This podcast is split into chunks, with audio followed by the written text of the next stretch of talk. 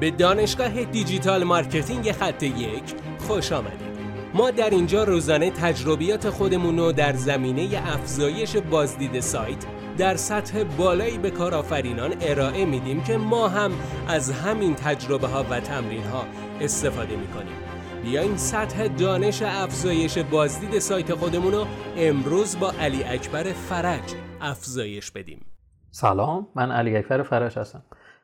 هر وبسایت یا هر مقاله در سایت به چه تعداد بکلینک نیاز داره.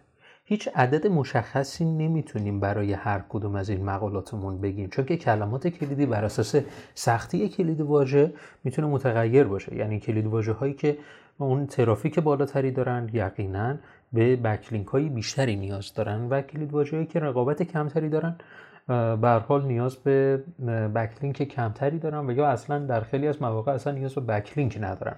و کافی اون مقاله منتشر بشه.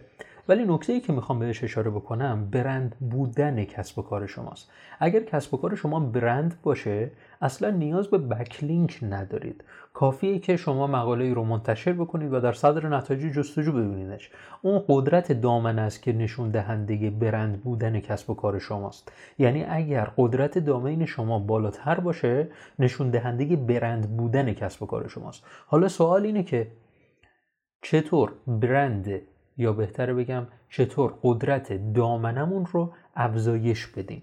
این ارتباط مستقیمی داره با برندسازی. چطور می‌تونیم برندسازی رو در وبسایت خودمون اعمال بکنیم؟ با استفاده از تولید محتوا به صورت صوت، پادکست، فیلم و تولید محتوای متنی عکس نوشته و خیلی کارهای دیگر ما می‌تونیم قدرت دامنمون رو افزایش بدیم. با تولید محتواست که ما می‌تونیم برندسازی کسب و کار خودمون رو رقم بزنیم. پس کافیه که شما تولید محتوای خودتون رو آغاز کنید و بعد قدرت دامنه شما افزایش پیدا می‌کنه و در انتها شما می‌تونید صدر نتایج جستجو برسید. پس به سادگی ما می‌تونیم بدون بکلینک در صدر نتایج جستجو حاضر باشیم. امیدوارم که از این آموزش لذت برده باشید.